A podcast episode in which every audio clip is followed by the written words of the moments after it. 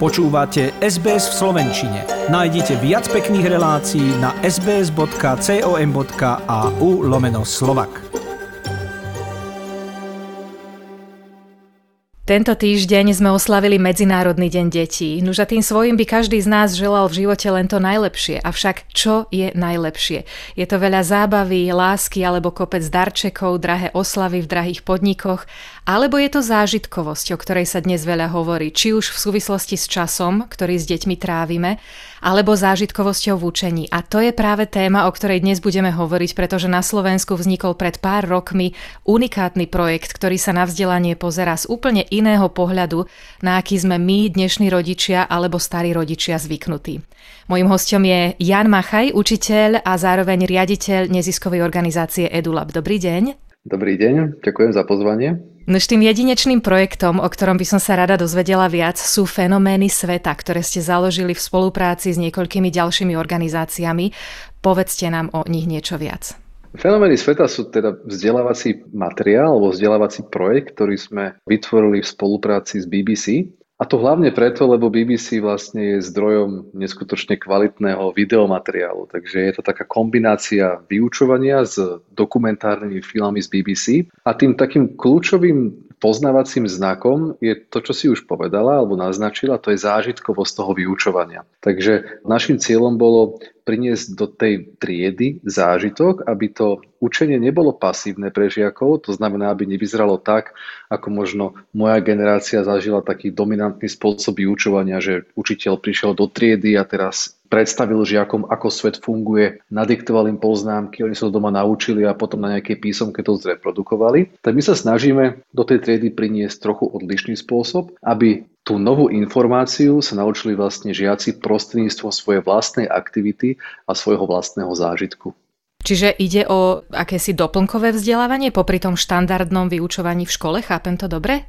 Ide o to, že môžeme to chápať ako doplnok, ale nemyslím si, že je to úplne správne, lebo vlastne témy, ktoré my riešime vo fenomenoch sveta, a to je momentálne 6 a o chvíľku 7 základných takých tém, to je voda, slnko, vzduch, kultúra, komunikácia, peniaze a človek, tak všetky tieto témy sa preberajú bežne na vyučovanie. Ale preberajú sa tak, že niečo sa preberá na diepise, niečo na chémii, niečo na fyzike, niečo na etike, niečo na matematike. A vlastne žiakovi častokrát uniká taký komplexný pohľad na problematiku. A to sa snaží riešiť didaktika takým prístupom, ktorý sa nazýva interdisciplinarita. A vtedy žiaci vlastne riešia problémy nie z perspektívy vyučovacieho predmetu, ale primárna je tá téma ako taká. To znamená, že vo fenoménoch sveta nás zaujíma napríklad človek, ale človek z pohľadu biológie, histórie, chémie, etiky, aby sme ukázali, že to všetko sa týka jedného konkrétneho pojmu, že to nie je akoby rozfragmentované do viacerých tém, ale v skutočnosti sa bavíme stále o tom istom. Na to je taký jeden príklad, že väčšina ľudí zažilo to napríklad na takej téme, že napríklad renesancie, že sa učíme renesanciu na literatúre, na diepise, na občianskej, a častokrát nám uniká, že je to vlastne stále tá istá jedna téma. A práve o tom ide o fenoménoch sveta sklbiť tieto témy do jedného celku a ukázať, že sa dajú učiť aj interdisciplinárne. A teda nie sú nutne, že niečím nejaká nadstavba, že je to niečo iné, ako sa učia v škole, ale je to iným spôsobom spracované a dané do súvislosti. Lebo najčastejšie, čo žiakom uniká, tak to sú práve tie súvislosti, pretože ich poznanie sa končí takými izolovanými faktami. Hej. Vieme, kedy sa udiali veci, ale nevieme prečo a čo to spôsobilo. A práve fenomény sveta sú podľa mňa cestou, ako to napraviť. A môžeš nám aj niektoré z tých videí napríklad trošku opísať? My máme nevýhodu, sme v rádiu, alebo si rozoberme niektorú z tém, ktorú ponúkate, napríklad tie peniaze. Z akého pohľadu, keď si môžeme to video trošičku rozobrať? Tak napríklad ten princíp základný je ten, že sa pozeráme vždy zo štyroch perspektív na tú tému. Pýtame sa také štyri základné otázky. Ako funguje ten fenomén, ako ovplyvňuje človeka alebo spoločnosť, akú má históriu? A v čom je jedinečný. Napríklad pri tých peniazoch, pri tom základnom fungovaní, ako fungujú peniaze, sa pýtame, čo sú to peniaze, prečo vznikli, ako vznikli, ako funguje trh, na základe čoho vzniká vlastne cena nejakého produktu, ako funguje medzinárodný obchod, Ako nás ovplyvňujú peniaze, tak tam sa pýtame, tam riešime problémy napríklad, ako hospodáriť ako jednotlivec, ako hospodári rodina, ako hospodári štát. Lebo to sú všetko veci, ktoré ovplyvňujú náš každodenný život. Pri tej historickej perspektíve sa zaoberáme tým, že Aké krízy boli finančné v minulosti? Čo ovplyvnilo vlastne peniaze v minulosti? Kedy vznikli? Aké mali podoby v minulosti? A aké budú mať v budúcnosti podobu tie peniaze? A v tej poslednej otázke, tak tam nás zaujímajú naozaj témy moderného bankovníctva, kryptomien a tak ďalej. Čiže Chceme tému peniaze ukázať z viacerých perspektív a na to nám pomáhajú tie videá od BBC. To znamená, že každý ten vzdelávací balík obsahuje 90 dokumentárnych filmov, respektíve krátkých výstrižkov z nich. Môžeme si to predstaviť napríklad tak, že keď sa učíme o tej historickej perspektíve, to znamená, že sa učíme, že ako peniaze vyzerali, tak máme hneď prvú tému, kde vznikli prvé mince, my vieme, že to bolo niekde v Lídii a jednoducho je tam dokumentárny film, dramatizácia, proste ako tie mince vyzerali, ako sa razili, ako sa používali. A je to 5-minútový výstrižok z dokumentárneho filmu, ktorý ten učiteľ potom náhodne použije ako jeden zo zdrojov informácií pre žiakov. Čiže tie videá sú vlastne priamo vnorené do toho vzdelávacieho procesu a učiteľ ich využíva spolu so vzdelávacími modelmi, ktoré sme pre neho pripravili. Takže tie dokumenty sú rôzne, napríklad sú tam ako som už povedal, historické hrané dokumenty, sú to klasické dokumentárne filmy, sú to rôzne simulácie. Sú tam časti z krásnych dokumentov Davida Attenborough, ktorý hovorí o, o živote na Zemi, o zvieracej ríši. Čiže naozaj je to veľmi pestrá zmeska dokumentov, ktoré môže učiteľ vďaka tým fenoménom sveta použiť aj náhodne, lebo na YouTube ich proste nenájde. To je licencovaný obsah od BBC. Určite. A tam potom vzniká priestor na diskusiu, na to kritické myslenie, na tú kreativitu, na to, aby deti premýšľali nad témou, pretože v budúcnosti ich bude čakať práca, v ktorej budú riešiť problémy a budú nútení diskutovať a prípadne aj ako súčasť týmu budú musieť prísť nejakými nápadmi. Tento váš nápad sa mi veľmi páči, ale keď spomínaš BBC, ako ste sa dostali k spolupráci s BBC? Je to obrovská inštitúcia, vynikajúci aset vo vašich materiáloch. Tak my sme už sa dlhoročne stretávali so zahraničnými partnermi, sme chodili veľmi často na výstavu, ktorá sa nazýva BET. Je to vlastne v Londýne každoročný najväčší taký festival výstava rôznych vzdelávacích produktov a materiálov a tam sa zoznámili so zástupcami BBC, ktorí vlastne v tom čase vytvorili divíziu, ktorá začala e, licencovať tieto dokumentárne filmy na vzdelávacie účely. A vlastne tam sme sa s nimi zoznámili a jednoducho sa vytvorila zlúvna spolupráca a tento obsah sa nalicencoval, pretože on nie je dostupný na YouTube, nie je dostupný nikde inde, lebo je to samozrejme obsah, ktorý si môžu v Británii pozrieť ľudia, keďže to je verejnoprávna inštitúcia, tam si to môžu ľudia pozerať, ale v zahraničí vlastne si to môžu pozrieť buď v televízii alebo na nejakom Netflixe alebo niekde. A nám sa podarilo vlastne také toho dostať do škôl, čo je podľa mňa veľká vec a boli sme jedni naozaj z prvých, ktorí na svete túto možnosť v spolupráci s BBC využili. Je to v slovenčine alebo v angličtine? My sme veľmi dlho váhali, že akú podobu majú mať dokumentárne filmy. Zvažovali sme teda, či bude lepšia angličtina alebo slovenčina a nakoniec sme ich nechali v pôvodnom znení, ale dali sme im možnosť e, učiteľom zobraziť slovenské alebo anglické titulky. Je to kvôli tomu, že jednoducho angličtina je podľa mňa dneska absolútne bežnou, by mala byť bežnou výbavou človeka a nakoniec je to aj jazyk, ktorý sa povinne učí na základných aj stredných školách, takže mala by to byť bežná súčasť toho mladého človeka, ktorý niečo chce v tomto svete spraviť. A jednoducho dneska na YouTube aj kdekoľvek inde žiaci proste sa dostávajú do kontaktu s zahraničným obsahom a nerobí im problém proste ho čítať, počúvať alebo jednoducho pozerať s titulkami. Takže je to zároveň aj krok k tomu, aby si žiaci uvedomili, že po anglicky alebo s angličtinou sa nemajú stretávať len na angličtine, ale je to jednoducho bežná súčasť toho ich sveta. A kto je cieľovou skupinou týchto videí alebo tohto celého projektu? Cieľovou skupinou my sme to robili pre žiakov druhého stupňa základných škôl, to znamená je to ten 5. až 9. ročník a vlastne náročnosťou a obsahom je to cieľené na tento stupeň, lebo tam už to nie je také hravé ako na prvom stupni, sú to už vážnejšie vzdelávacie aktivity a zároveň to ešte nie sú úplne také tie náročné vedecké témy, ako sa riešia na strednej škole, takže tam je ten presný priestor pre ten rozvoj tímovej spolupráce, riešenia problémov, kritického myslenia, ako si spomenula, pretože Tie všetky aktivity sú smerované k tomu, aby žiaci rozvíjali celú sadu kompetencií, ktoré veríme, že v budúcnosti budú pre nich akoby kľúčové v ich profesionálnom živote, že to nie je len tá aktivita vzdelávacia nie je len o tom obsahu, ktorý tam riešia, ale je to aj o zručnosti, ktorú si budujú a ktorú potom v budúcnosti budú mať ako bežnú súčasť svojho, svojho procesu pracovného alebo osobného. Vy už fungujete e, niekoľko rokov. Aké máte ohlasy tak od učiteľov, ako aj od žiakov a samozrejme rodičov? A spomínal si, že spolupracujete aj so samotnými školami.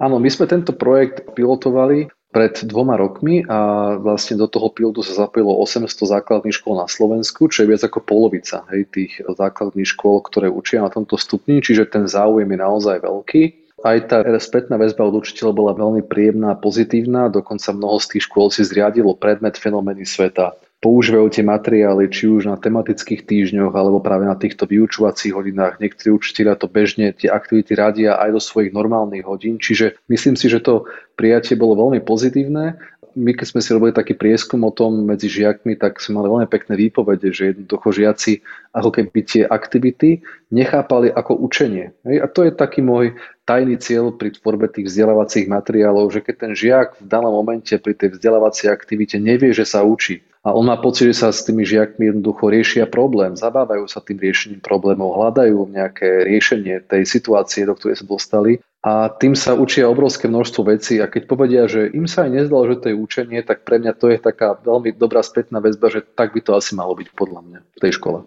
A prípadne ešte, keď tomu dieťaťu naznačíme, že je dôležitá tá jeho myšlienka, ten jeho názor, tak e, potom ho to baví ešte viac. My hovoríme o projekte Fenomény sveta, ktorý je unikátnym slovenským projektom v oblasti zážitkového vzdelávania a po pesničke sa vrátime aj k tomu, prečo je vlastne takýto typ vzdelávania dobrý a v čom bol ten starý horší, respektíve ako bude škola a vzdelávanie vyzerať v budúcnosti. SBS po slovensky v rádiu, na internete a mobile. Trošku recesie v tejto piesni spieval nám Palo Hamel a mne sa obzvlášť páčila veta, že fajčil na záchode, bude z neho vrah a zlodej, pretože aj o tom bola škola, všetci si to veľmi dobre pamätáme. Americký spisovateľ Mark Twain raz povedal, že nikdy nedopustí, aby škola stála v ceste za jeho vzdelaním. Čo je dosť šokujúce tvrdenie podľa mňa. A tak si poďme pohovoriť aj o tom, v čom tie naše školy možno zlyhávajú alebo zlyhávali a kde je teda budúcnosť vzdelávania. Mojím hostom je aj naďalej učiteľ a riaditeľ neziskovej organizácie EduLab, ktorá stojí za projektom Fenomény sveta Jan Machaj. Ako vidíš ty tú skostnatelosť školstva a ako ďaleko sa posunulo od tých hamelovských čias? Ja som akurát dnes videl taký pekný citát od, od Johna Deweyho, ktorý hovoril, a znie to asi takto, budem to parafrazovať, že pokiaľ dnešných žiakov učíme metódami minulosti, okrádame ich o budúcnosť. A myslím si, že to je veľmi pekná charakteristika toho, čo je jeden z najväčších problémov školy a to je to, že jednoducho nedokážeme dostatočne rýchlo reagovať na zmeny, ktoré sa dejú okolo nás. To znamená, že stále ešte ako keby chápeme, že najdôležitejšia je samotná vedomosť a nie to, čo s tou vedomosťou dokáže žiak potom spraviť. Proste sme naozaj posadnutí tým, že dôležité je, aby žiaci ovládali veľa informácií, dokázali ich zamemorovať a z pamäti si vybaviť proste a že dobrý a vzdialený žiak je vtedy, pokiaľ nás pamäť naozaj ovláda učivo, ktoré e, učiteľ mu nejakým spôsobom doručil, či už cez poznámky nadiktoval, alebo cez učebnice, alebo niečo také. A myslím si, že toto je jeden z najväčších problémov, ktoré tam sú, pretože to stavia žiaka do pasívnej role príjimateľa informácie. Naozaj, kým v minulosti možno, že tá hodnota tých informácií bola vyššia, keďže ich nebolo toľko na okolo a ich dostupnosť nebola toľko veľká, hej, že keď v 19. storočí prišiel vedec do nejakej obce alebo učiteľ, tak naozaj len on poznal tú danú problematiku, ale dnes postupnou digitalizáciou a naozaj obrovským zvýšením dostupnosti informácií každý človek má možnosť nájsť, na to, nájsť čokoľvek, hej, akúkoľvek informáciu. A problémom sa stáva nie vyhľadávanie informácií, ale práca s nimi. To znamená ich vyhodnocovanie, to znamená ich analýza, syntéza, spracovávanie, vytvorenie niečoho nového z toho, niečoho originálneho. A to je niečo, k čomu tá škola aspoň na Slovensku častokrát tých žiakov nevedie, lebo končíme pri tom, že tu máš informáciu a zreprodukujú. A podľa mňa cieľom je nielen informáciu žiakovi dať, ale naučiť ho s tou informáciou niečo robiť. Tým nechcem povedať to, že vedomosti sú nepotrebné pre žiaka. Sú kľúčom ovládať tie základy danej témy, ale my musíme ísť ďalej, my musíme žiakov naučiť s informáciami pracovať a podľa mňa fenomény sveta sú jeden zo spôsobov, ako to robiť. Je to úžasná inovácia v oblasti vzdelávania. Vy ponúkate vyše 600 BBC videí, viac ako 2000 cvičení a to všetko v mnohých predmetoch, ty si ich všetky spomínal. A hoci si spomenul aj to, že cieľovou skupinou sú zhruba deti od 10 do 14 rokov, ja mám známeho, ktorý trpí Alzheimerovou chorobou a každý deň brúsi sudoku a krížovky, lebo tomu nakázal lekár v rámci precvičovania jeho mysle. A práve na neho som si spomenula, keď som videla tie vaše videá, že možno by nebolo na škodu aj mnohým rodičom preskúšať sa z toho, čo sme už možno zabudli, pretože vy to robíte trošičku zaujímavejším spôsobom. Aké máte reakcie z tejto vekovej skupiny? My, sme e, ponúkli aj rodičom možnosť vlastne pracovať s fenoménmi sveta v domácnosti a mnohí tak aj urobili. To znamená, že pracujú so svojimi deťmi. Nie ani tak s tými vzdelávacími modelmi, lebo tie sú určené práve na školské prostredie, ale napríklad pozrieť si vzdelávacie video na danú tému, urobiť si interaktívne cvičenie. Máme tam niektoré aktivity, ktoré sú aj určené na doma vyslovene, takže aj doma to funguje, pretože čoraz viac sa stáva to, že rodičia sa zaujímajú o to, ako sa vzdelávajú ich žiaci a chcú, aby, teda ich deti, a chcú, aby jednoducho tie deti sa zaujímali o svet, o svet okolo seba, čo je veľmi dobré samozrejme, keď tá túžba po vzdelaní a po informáciách ide nielen zo strany školy, ale ešte aj podporovaná v rodine doma. Mnohí mladí rodičia sa stretli s reakciou, kedy sme povedzme na Skype s babkou a s detkom na Slovensku a keďže to už nie je ten klasický telefonát, ktorý musí byť rýchly a vecný, tak už pri ňom robíme všelijaké domáce práce alebo aj úlohy s deťmi. Babka sa pozerá a vyhlási, že je úžasnutá nad múdrosťou a vyspelosťou dnešných detí, že keď sme my boli v ich veku, že sme takí neboli. A mňa vždy premôže myšlienka na to, čo tie deti teda čaká, keď budú všetky také zmýšľavé a sčítanie. Moja 10-ročná dcéra je napríklad v školskom výbore ako zástupkynia ročníka, majú pravidelné stretávky, kde riešia a rozhodujú. Je to podľa teba v poriadku? Podľa mňa to je určite v poriadku, že žiaci dostávajú do rúk väčšiu zodpovednosť a, a deti už v tom, v tom veku, kedy chápeme, že to sú len deti a ešte by nemali mať tú zodpovednosť v rukách, lebo Veď predsa oni na tej svojej úrovni toho daného veku riešia problémy. Oni Zhodou sa vrátim k tomu Johnovi Deweymu, o ktorom som hovoril. Tiež je ten pekný citát od neho je taký, že škola nie je prípravou na život, alebo detstvo nie je prípravou na život, to je život sám. Jednoducho to nie je, nie je o tom, že človek sa stáva plnohodnotným až keď dokončí škola a má tých 18 alebo 25 rokov. On je plnohodnotný už od malička a rieši proste problémy pre neho. Problémy školské, ktoré rieši školské rady napríklad sú podobne ako keď dospeláci riešia politiku. Takže podľa mňa to je veľmi dobré, že sa oslobodzujeme od toho, toho pohľadu na dieťa ako na niekoho nekompetentného, ktorý je len ten, ktorému dospelý povie, ako svet funguje, pričom tie deti sú častokrát schopné, buď spoločne v týme alebo samostatne, to pochopiť aj sami, pokiaľ učiteľ tomu žiakovi ukáže cestu ako na to alebo rodič. Rozprávaš pútavo, ale náš čas je krátky. Kde môžeme nájsť projekt Fenomény sveta a ak sme niekoho zaujali, ako môžeme zostať s vami v kontakte? Fenomény sveta sú dostupné na stránke www.fenomenysveta.sk, kde si môžete urobiť aj teraz prístup. Ten základný prístup je bezplatný, sú tam ukážkové videá, takže tam si môžete pozrieť, ako tie materiály fungujú, ako vyzerajú tie BBC videá, či to všetko je, je tam dostupné. Prípadne pre prvý stupeň je to www.cosmix.sk, čo sú materiály zase pre prvostupnerov alebo pre škôlkarov. No a okrem toho, ak niekoho zaujíma, tak máme aj vzdelávací portál, ktorý sa nazýva Akadémia Edulab.sk, ktorý vlastne je o vzdelávaní učiteľov a zvyšovaní ich kompetencií, aby v škole dokázali robiť to, o čom sme sa my dvaja dnes rozprávali. Mojím hostom bol Jan Machaj, riaditeľ neziskovej organizácie EduLab, ktorá vyvinula projekt Fenomény sveta aj v spolupráci s BBC. Vyhľadajte si ich na internete a náš rozhovor bude rovnako k dispozícii aj ako podcast na našej stránke sbs.com.au lomka Slovak. Robíte záslužnú prácu, nech vás aj naďalej baví a nech sa celému vášmu týmu darí. Ďakujem veľmi pekne za rozhovor. Ďakujem za pozvanie. Páči sa mi? Zdieľajte, komentujte, sledujte SBS v Slovenčine na Facebooku.